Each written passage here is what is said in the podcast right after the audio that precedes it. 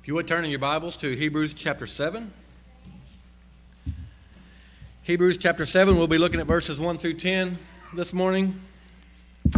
We've been working our way through the book of Hebrews, and uh, it's been a great tour so far through the book of Hebrews. Uh, the next three weeks, we're calling a kind of break off into a sub series or a, a mini series in the book of Hebrews on the person of Melchizedek. We're going to take three weeks again to do that. Uh, Melchizedek is a fairly unknown person, and I think that's purposeful. I think it's there. We know little about him for a reason. And so, and so as we go, we're going to look at that and see why that is. But before we read the text, I want us to think about how we read the Bible. As Christians, I, I hope we read the Bible. I hope we study the Bible. I hope we read it daily. It should be something that we do as Christians, is to dig into the Word of God. Uh, but what lens do we read the Bible through? what do we think about as we read through Scripture? Um, the Bible's not just a book of stories. So often we're taught that in Sunday school, or, or, or we read through through books or read through uh, even children's Bibles, and we see there's just a lot of good stories in there that we read about all these great people in Scripture. And the thing is, that's not the theme of Scripture. That's not the theme of the Bible. It's just like any other book. Uh, it does have a theme, it has a point, it has a, a main character, it has a hero. And as we read Scripture, we should see that that person is Jesus the God man. He is the hero of Scripture. He is a person that uh, we should be looking for as we read through Scripture. We see in the very beginning, in the beginning, God. So as we read the Bible, we should be looking for God. In the beginning, God. So we should be looking for Him. John chapter 1 In the beginning was the Word, and the Word was with God, and the Word was God. So we should be looking for this Jesus who is the, the Word that came down to us There's so many characters in the Bible. There's so many other beings in the Bible, right? But they're not the main point. They're not the theme. Again, Jesus is the theme. Some of these other people or beings are important in Scripture, but they're not the most important. They're not the theme. The prophets were important, right? But what did the prophets, what was their, their goal? What was they, sent here to do to point people to our ultimate and perfect prophet, Jesus Christ. That was their point. Jesus is a greater prophet, a better prophet.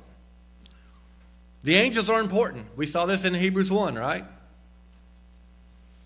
But as my professor taught us in seminary, Jesus is more better and more greater than even the angels. Abraham is important. We talked about Abraham last week, right? Abraham and, and Pastor Jeff showed us that we should take some attributes from Abraham. He was an important person in Scripture. Matter of fact, God gave us a covenant through Abraham, right? But Abraham's not as important as Jesus. Jesus is far greater and better than Abraham because God made a better covenant with Jesus. Moses. Moses is important when it comes to the scriptures, right? God gave us the law through Moses. But Moses is not as important as Jesus. Jesus is far greater and better than Moses. As a matter of fact, if we are not looking for Jesus when we're reading Moses, when we're reading the Old Testament, then I would argue that we might be reading the Bible incorrectly. Now, I want us to be reading the Bible. I want us, I encourage us to keep reading Scripture. We should be reading it daily. But we need to read it through the right lens. And I believe the author of Hebrews is teaching the Hebrews this and in turn teaching us this how to read Scripture. I believe the Hebrew people were reading it wrong. I think Jesus even tells them that. The Bible, and even the Old Testament, is a Christian book. It's about Christ. So often we can get off track when we're reading the Bible. Again, Jesus tells us this himself in John chapter 5, verse 39 and verse 46. He's talking to the Jewish leaders who are obviously reading the Bible wrong. He says, You search the scriptures because you think that in them you have eternal life. But it is they that bear witness about me. And in verse 46, he says, If you believed Moses, you would have believed in me also, for he wrote of me. So, what is Jesus talking about here? The Old Testament. He's saying if, if you search the scriptures, you think they have eternal life. They do, and it's me. I am the one it, it's written about. So, all of Scripture is about Jesus. The author of Hebrews is showing us this in this sermon. And we'll discuss this more as we go, but the author of Hebrews uses what the Bible says and what the Bible doesn't say when it comes to Melchizedek, and he's going to show us why it matters when discussing Jesus. Okay? The author of Hebrews is going to show us what, what the Bible says about Melchizedek and was it, what it doesn't say about Melchizedek and why it's important when we, are, when we are discussing it regarding Jesus. So let's read Hebrews chapter 7. We're going to look at verses 1 through 10 this morning. I'll read aloud if you'll follow uh, quietly. You can follow Hebrews chapter 7, verses 1 through 10. It says, For Melchizedek, king of Salem, priest of Most High God, met Abraham returning from slaughter of the kings and blessed him. And to him Abraham apportioned a tenth part of everything. He is first, by translation of his name, King of Righteousness. And then he is also King of Salem, that is, King of Peace. He is without father or mother or genealogy, having neither beginning of days nor end of life, but resembling the Son of God who continues a priest forever. See how great this man was, to whom Abraham the patriarch gave a tenth of the spoils. And those descendants of Levi who receive the priestly office have a commandment in the law to take tithes from the people, that is, from their brothers, though these also are descended from Abraham.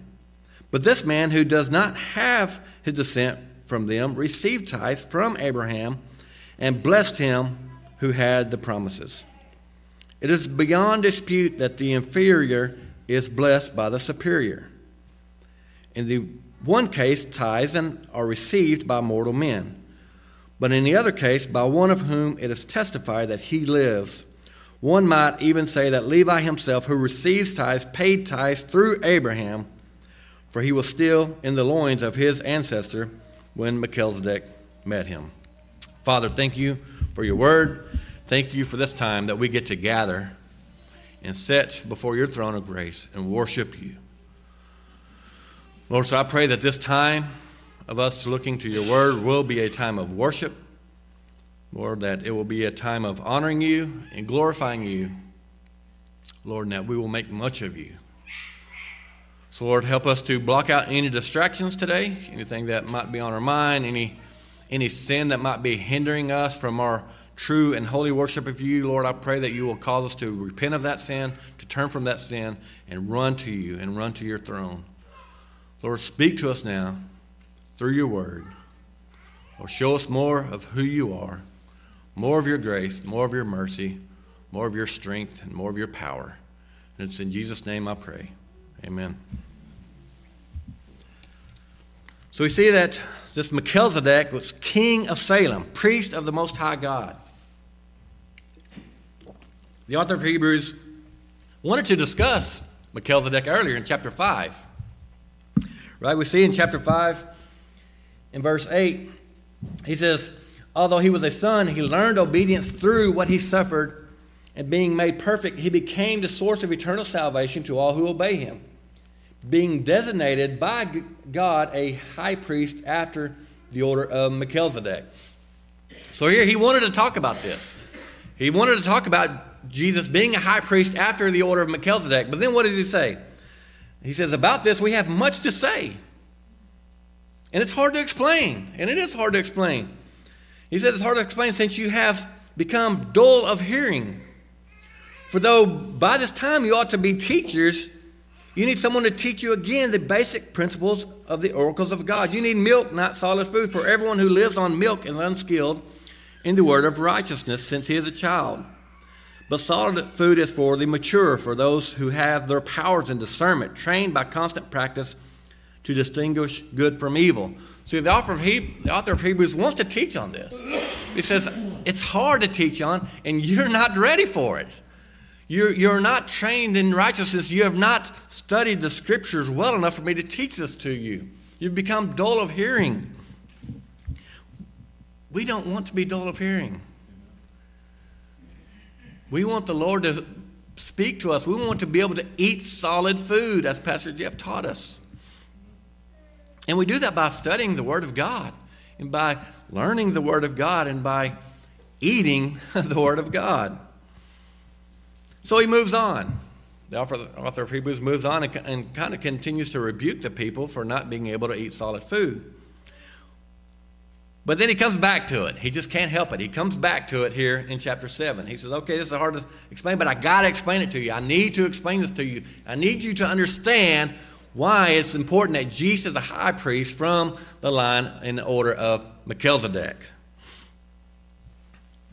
So, who is Melchizedek? Is he the pre incarnate Son of God? Was he a real person? Was he human? Was he a theophany, meaning the manifestation of God? Was he just a myth? Is he an angel? So, as we study these verses, I want us to see five things and try to determine who Melchizedek is. Okay, so there's five things I want us to see here. First, we see he is the king of Salem. In verses 1 and 2, for this Melchizedek, king of Salem, priest of the Most High God, met Abraham returning from slaughter of the kings and blessed him. And to him Abraham apportioned a tenth of everything. He is first of his translation by name, and we'll keep going on that. But first, we want to see he's a king. He was king of Salem. I want us to see in Scripture where Melchizedek met Abraham. He says that here. He says they met together. So we see that in, in Genesis chapter 14. Genesis chapter 14, verses 17 through 20, he says, After his return from the defeat of Chedorlaomer and the kings who were with him, the king of Sodom went out to meet him at the valley of Shaveh, that is, the king's valley. And Melchizedek, king of Salem, brought out bread and wine. He was priest of God Most High, and he blessed him and said, Blessed be Abram by God Most High, possessor of heaven and earth. And blessed be God Most High, who has delivered your enemies into your hand. And Abram gave him a tenth of everything. So we see here that he was a king. That, and he went out and met Abraham. This is a, a, an historical event, right? We, Genesis is a book of the Bible. It's true. It's right. This is history. Okay, this is an event. This happened. So we see in the book of Genesis saying that, do we see here him saying anything else about Melchizedek being anything other than a man? No, he was a, a man. He was a king. He was a king and a priest. This is a fact. It doesn't say he was an angel. It doesn't say he was a pre incarnate Christ or anything like that. It just says he was a king, right? We take the word for what it says king and priest. He was a king of Salem. Where was Salem? Most scholars say it was probably Jerusalem at that time. But he is also what? King of righteousness. Translating his name in Hebrew, it's King of righteousness. Melchizedek, King of righteousness. The author of Hebrews also tells us that he was a king of peace. Salem, translated in Hebrew, is shalom, which means peace. He was a king of peace. It's a lot of accolades for a guy we don't know much about, right? Man, king of righteousness, king of peace, king of Jerusalem. Wow, it's a lot. Second thing I want to see here that he is without father, mother, or genealogy, right? In our text, he see his first translation of, of his name, King of Righteousness, and then he is also King of Salem, that is King of Peace, verse 3. He is without father or mother or genealogy, having neither beginning of days nor end of life. So, what does this mean? It's a good question. So, does this guy just arrive on the scene from heaven? Did he just come down from heaven and was there to meet Abraham? I don't think so. I think the author of Hebrews is telling us that we don't know who his father or mother was. We don't know who they were. We don't know who his family was. We don't know who his aunt and uncles were, who his brothers and sisters were, who his grandparents were. We don't know who they were. The Bible doesn't tell us this. And I would say the Bible doesn't tell us this on purpose. So the author is making a point here. And later we'll see this when he contrasts this with the Levitical priests. That's the point. He's contrasting here. He's going to show us where did the Levitical priests come from? Levi, ultimately Abraham, right? Where did Melchizedek's priesthood come from? From God, okay? That's going to be the point. We don't know who his family was. So this guy shows up in Genesis with Abraham, and then he's gone. So we want to see he is without, the second point, he's without father or mother or genealogy.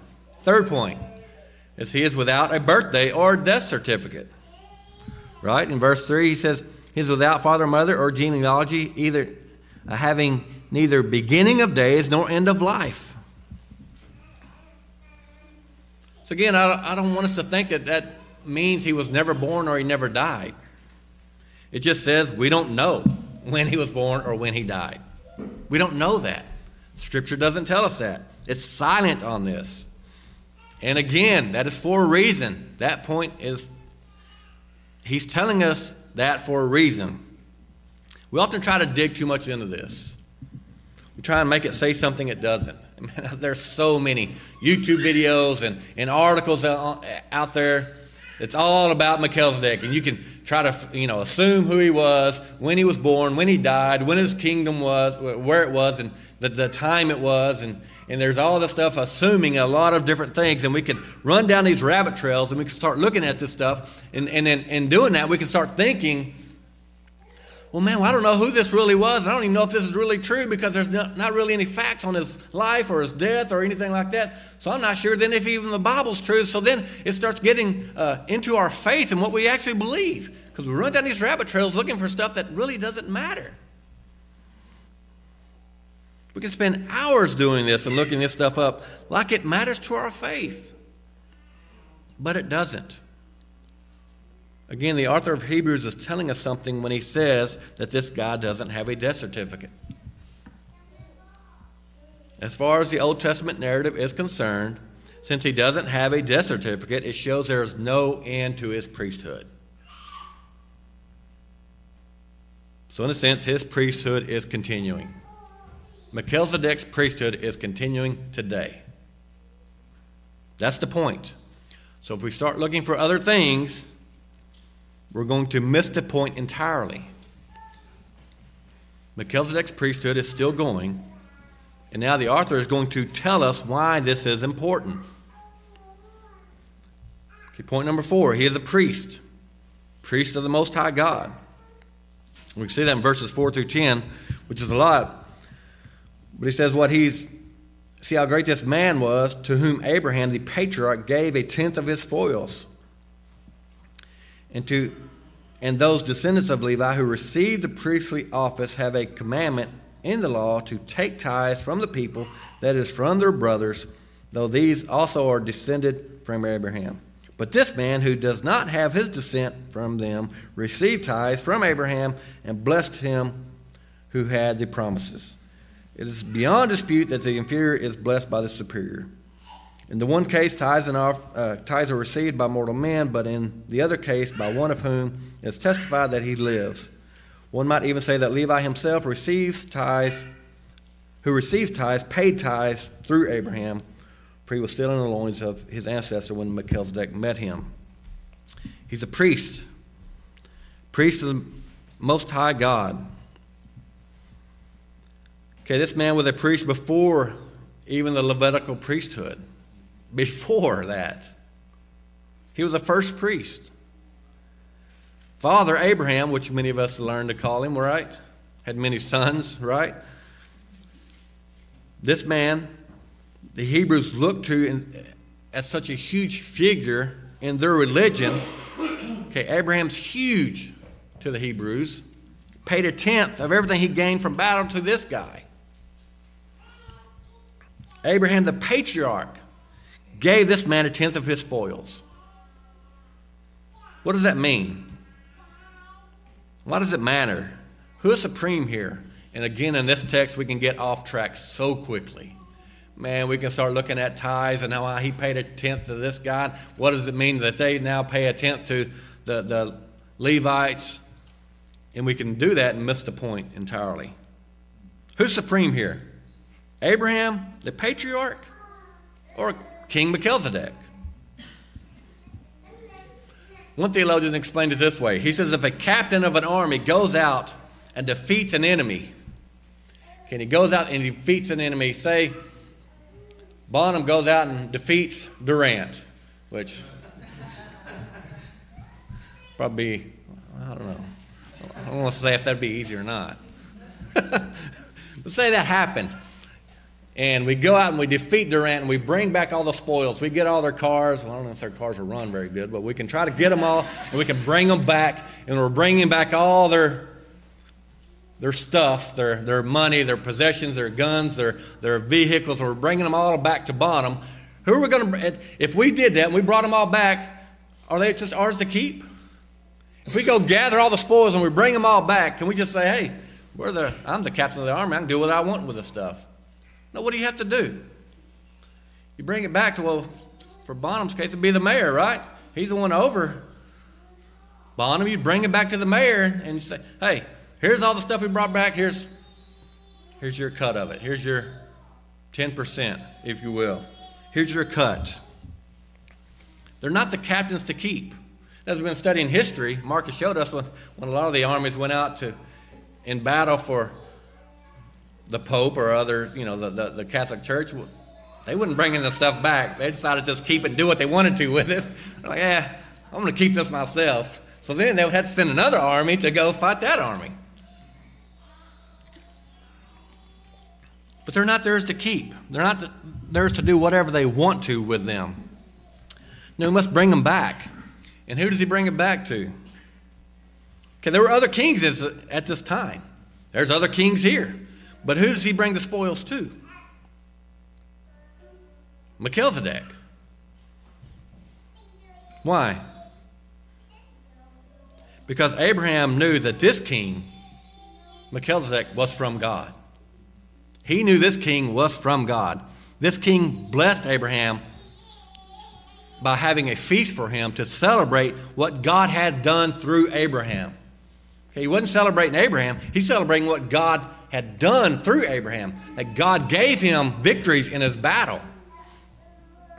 So it was to celebrate. And it was to celebrate in the name of the supreme God, the living God, the God most high for delivering his enemies, him from his enemies. Abraham recognized this in King Melchizedek. He recognized that this king was a worshiper of his own God. We see this under the title Most High God. And therefore, he gave him a tenth of his spoils. But this guy's not just a king, he is also a priest. Later in the Hebrew tradition, the priests received the tithe, they received the first fruits. So in the Hebrew tradition, if you grew something, you gave the Levitical priest the tenth of your whatever you grew. If you slaughtered animals, you gave them a tenth of whatever you slaughtered. Why? Because they were the ones who took care of the temple. They're the ones that made sacrifices on your behalf, and they worked there, so they had no other way to make money. So you paid them. That's that was their their wage. You paid them through your tenth. They got the first tenth of everything. That was their salary. Before anything else was paid, you paid them. So, where did the Levites come from? And here's the point that the author of Hebrews wants us to see. Where did the Levites come from? From Abraham. Okay? But Abraham paid a tenth to this guy, Melchizedek. So, the logic of the author of Hebrews is who is greater here? Who is greater, Abraham or Melchizedek? If you just someone reading the scriptures from Genesis to Revelation, how often is Abraham mentioned? How often is Abraham celebrated? How often is Abraham talked about? A lot. What about Melchizedek? Three spots. Three or four spots, that's it. So if we were just going to read through and we'd think, man, Abraham's very, very popular and, and well known and, and needed and important. But here, the author of Hebrews is saying Melchizedek's way more important than Abraham. Abraham paid him. Matter of fact, he says what in verse 4 see how great this man was to whom Abraham, the patriarch, paid a tenth. See how great this man was. So he was great. Why was he great? Let's recap King of Salem, King of peace, King of righteousness, priest of the Most High God. And then point number five, he resembled the Son of God.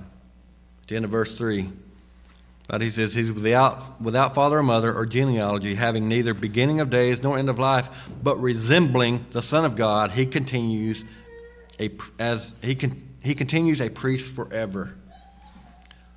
The text literally says he was made like the Son of God. That Melchizedek was made like the Son of God. The dead theologian John Owen says that this is the whole point of chapter 7 that Melchizedek is made like the Son of God. He says everything else points to this. Melchizedek is made like the Son of God. So again, Melchizedek is not the pre incarnate Son of God. He's a real person, he's a human, he's not an angel, but he was made like the Son of God, and he is what we'd call a type of Christ. He points us to Jesus. So here's where we get into a theological term called typology. Okay? Typology basically is what it means is it basically means that people practices, and events you sometimes see in the Old Testament or foreshadowings of our Lord Jesus Christ. Okay, that's what it means. Typology means that people, practices, and events you sometimes see in the Old Testament point us to or, or, or are foreshadowings of the Lord Jesus Christ. Remember, we discussed this earlier that Jesus says that all scripture is about him. So some of that comes to us in types and fulfillments. And I believe we'll get into that more when we get into chapter 8 because the author of Hebrews uses that word exactly. He uses that word type. So Melchizedek is a type of Christ. Jesus is the fulfillment of what we see in Melchizedek. Who is truly the king of Salem? Who is truly king of peace? Who is truly the king of righteousness? who is truly the priest of Most High God. None other than Jesus. No one else can take that title. Jesus is the King of Kings. So, this is what I want us to take away this morning. Yes, the priestly role is central here in Hebrews 7, and we'll get into that next week. But I don't want us to miss the kingly role. Jesus is king. Remember, this is a, a, letter. This, this letter is a sermon. So the author of Hebrews is expounding on or preaching through Psalm 110, right? We saw that, we see it quoted a ton in this letter. I think he's quoted it four or five times just from chapter 5 through chapter 7. He quotes Hebrews, I mean, he quotes Psalm chapter 10. So, one theologian here at Sovereign Grace Baptist Church taught us before preaching through Hebrews that if you want to truly understand what they're expounding on, you go read it in the context, right? Y'all remember one of our theologians teaching us this? he says, if you want to see what he's truly preaching on, go read the context of the verse that he's quoting, and then you'll truly see what the author of Hebrews is preaching when he preaches a verse from Psalm. So I want to go read real quick Psalm 110.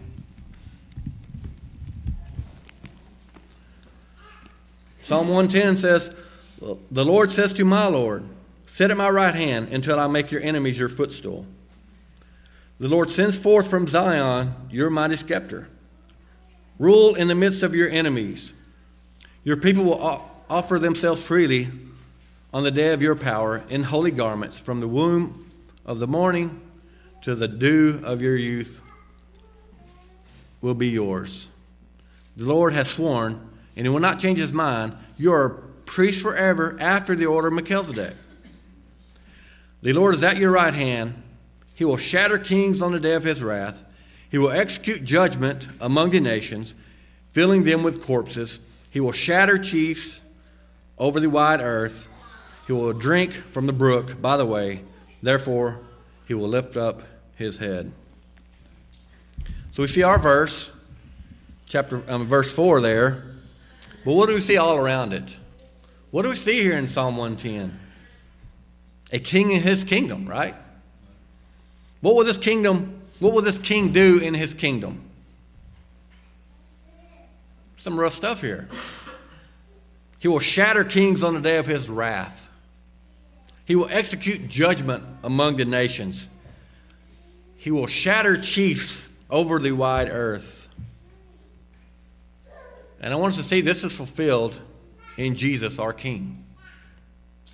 I'm not sure we understand kings and kingdoms much today. Even as we've been going through church history, uh, Mark has been doing a great job of teaching us church history and showing us kings. And even when we talk about kings today, kings have complete and total authority over their kingdom. We have presidents here, right?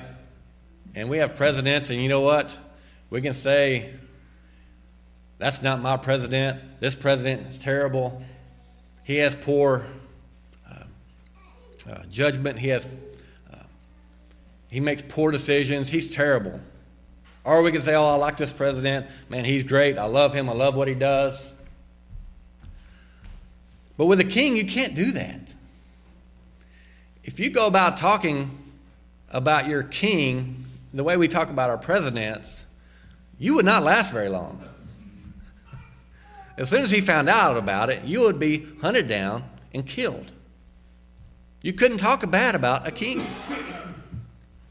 Again, I love studying history. I love church history. I love especially the Reformation, and, and even more specifically the English Reformation. I love studying King Henry VIII, you know, his uh, son King Edward, Lady Jane Grey, Queen Mary, or what you might know as Bloody Mary. If you study history, you can see what it meant to be a king and what it meant to be a queen and how they were treated. Okay, King Henry had friends. He had friends that he loved to go hunting with. They hunted a lot. They loved to uh, go hunting. They loved to play sports. They would love to play I think the sport now they would call it tennis, but I think it more looks like pickleball now. You know, back then because they didn't have a good ball or good tennis rackets, but they loved to play sports, and so they would play sports. They would uh, do things together. But when King Henry went and sat on his throne in his throne room, his friends could not come into that room unless invited in. They couldn't just casually walk in and say, "Hey, what's up, buddy? You're my friend." If they did that, you know what would happen to them immediately? They would be killed. Even though they could be his best friend, you could not go in front of the king unless you're invited. And guess what you did when you're invited? You walked into the king and you bowed down before the king, and you only rose up when he told you to rise up. And then guess what? You only spoke to the king when he asked you a question or told you to speak. You couldn't just say whatever you wanted. You couldn't casually come in before the king. And then guess what? When you were done, you had to back out of the throne room as to not turn your back on the king. If you turned your back on the king in the throne room, guess what would happen to you? You would be killed. The king on his throne was important. And this is a worldly human king. Now think about our king. Think about our king of kings, the creator of all things, the sinless, perfect, righteous king. How should we approach him? Scripture says that we can approach him, we can approach the throne of grace boldly. And that's true. But that does not mean we can approach his throne of grace flippantly, arrogantly, or casually. Have you seen what happens to sinful humans when they come into the presence of God? Most of them think they're dead, and they should be. It's only by the grace of God they don't die immediately. And that is why Jesus also being the high priest is so important, and we're going to get into that next week. The only way we can approach our king is through what our priest did for us on our behalf. How then should we see Jesus as our king, as our Lord? How should we think when we gather to come into his presence? We gather together on the Lord's Day to come into the presence of God and to worship him. Again, should we think about that flippantly or arrogantly or just casually? We are coming into the presence of God. We're coming to worship him. He is our true and complete King of Salem, King of peace, King of righteousness priest of the Most High God. So, in being King of righteousness, John Calvin says that, for though this honor is ascribed to kings who rule with moderation and in equity, yet this title belongs really to Christ alone, who not only exercises authority justly, as, as others do, but also communicates to us the righteousness of God partly when he makes us to be counted righteous by a gratuitous reconciliation, and partly when he renews us by his Spirit that we may lead a godly and holy life. He says, He is then called the King of righteousness because of what he affects in diffusing righteousness on all his people. Jesus is our King of righteousness. And in that we are made righteous. so, in that we can trust, if we are His, that we are no longer left in our sins. We are righteous. Therefore, we can live righteous lives. Often, in my pastoral ministry, I've had people come to me and said, the, the, sin, I just can't get rid of this sin. This sin is just eating at me. I've tried to repent from it. I've tried to turn from it. I just can't get rid of the sin. And they, they get to sin and they just, man, I just can't get rid of this sin. It just hangs on to me. I can't get rid of it. I can't repent of it. It just, it's on me. I just can't get rid of it. And I'm like, what are you focusing on here? You just got the sin and you just hang on to it. Like you, the chains are gone. You've been set free. Right? You can walk away from that sin. Christ has freed you from it. Focus on Christ. Don't focus on the sin. They just hang on to it like it's uh, their crutch, like I just can't get rid of this. Like you can. The, the chain's been broken. Walk away. Don't focus on our sin so much. We are righteous. Focus on Christ. Focus on what He has done for you. Focus on how He has set you free. But we want to run back to the prison. We want to run back to the chain and grab a hold of it and try to stick it back on us. No, we're free. Walk away. Forget about it. Move on. Don't focus on our sin, focus on our Savior. He is the King of righteousness, He has defeated sin. We can trust that. He is also King of the Most High God. And in that, every knee, knee will bow and every tongue will confess that Jesus Christ is Lord. Who will do this? All those in heaven, all those on earth, even all those under the earth. Everyone. There's no way anyone can walk away from not doing this. People say, I just don't believe in that religion. I don't believe in Christianity. I'm never going to do that. You will bow down to Christ. You will bow down to the King of the Most High God. He's also the King of peace. How do you bring peace to the world? How do you bring peace to the universe? I think we saw that in Psalm 110, right? You defeat and destroy your enemies. Then you have peace. That is what Jesus does and will ultimately do in his return. He brings peace by bringing righteousness. The world has got it totally mixed up today. There's no peace without righteousness. There is none. You can't bring peace without righteousness. You can't have one without the other. Jesus brings peace by bringing righteousness. This is not what we see in a, in a lot of churches today. It's not what we see in the, in the world. It's not what we see on social media. It's not what we see a lot of times in commercials. How do they see Jesus? Often this weak, nice, just wishing everyone would love him, Jesus, and wishing everyone would just come to him, just pleading with people, please just come to me. Please just be my friend. Please just, just come over here. You know, this poor Jesus. No one will come and have a meal with him. Poor, lonely Jesus. Y'all come on. Get, help him out. You know, come and be his friend. He's lonely. You know, that Jesus is not the Jesus of Scripture, and it's not the King of righteousness.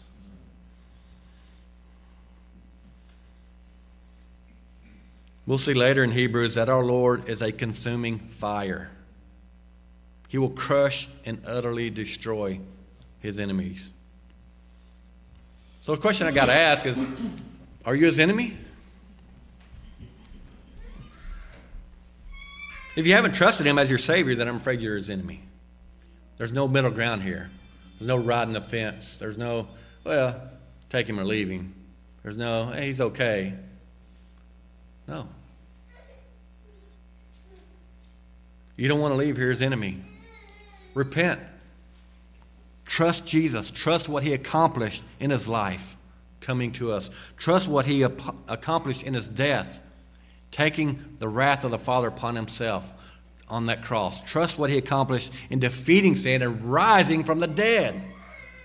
Trust that he accomplished this for you. Turn from your sins and turn to Christ. Turn to Jesus as your high priest. And if you are a Christian, you may say, well, what does this have to do with me?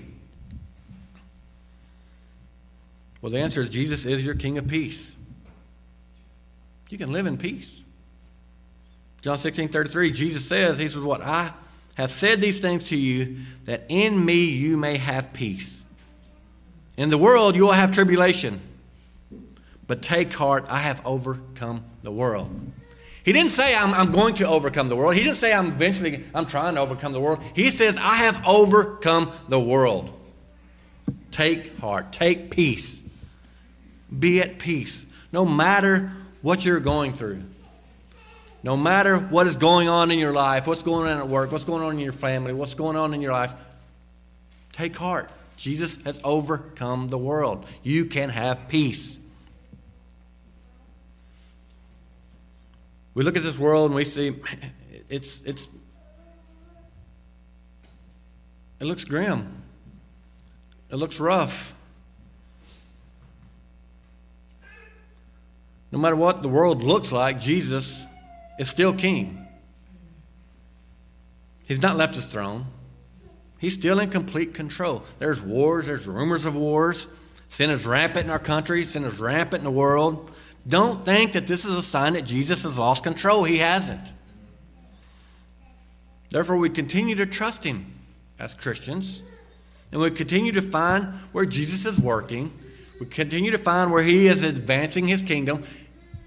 And I can tell you, He is still advancing His kingdom. It doesn't look like it, but He is. He advances His kingdom most in tribulation, He advances His kingdom most in trials.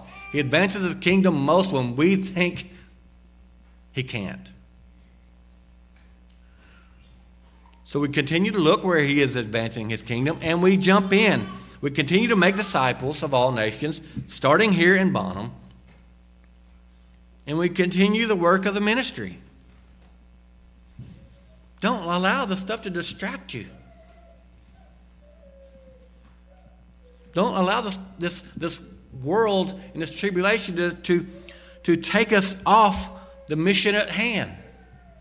What did he call us to do? Go therefore and make disciples of all nations, baptizing them in the name of the Father and Son and the Holy Spirit, and what? And, com- and teaching them, you know the rest, to do all I've commanded, right? That's our mission. That's our goal. We continue to see where Jesus is working, see where he is advancing the mission, and jump in. Continue to push forward. Continue to devote yourself to good works. Continue to devote yourself to making disciples. And we trust the King. We trust him. We have faith in him. I have so many friends just this week are going through hard things. And they see their children going through hard things. And they're, they're struggling. And I was like, we, you know what? Faith is hard. Faith is hard, but we trust the King. Continue to trust the King. Father, I thank you for your word. I thank you for this time that we do get to come before you, come before your throne of grace, and we get to worship you. Thank you that you will never leave us, that you will never forsake us, that you will never leave us alone, that you are King, our Lord, our Savior, and our friend. And we thank you that you invite us to come to your table and to eat with you and dine with you and fellowship with you. Lord, thank you that we, get, we have the great privilege of doing this on the Lord's day. Lord, help us not to come to you flippantly or arrogantly. Help us to know that when we come to worship you, it's a privilege and it's an honor. And Lord, teach us this daily. Thank you again for this time and for your word. In Jesus' name, amen. Amen. Thank you for that.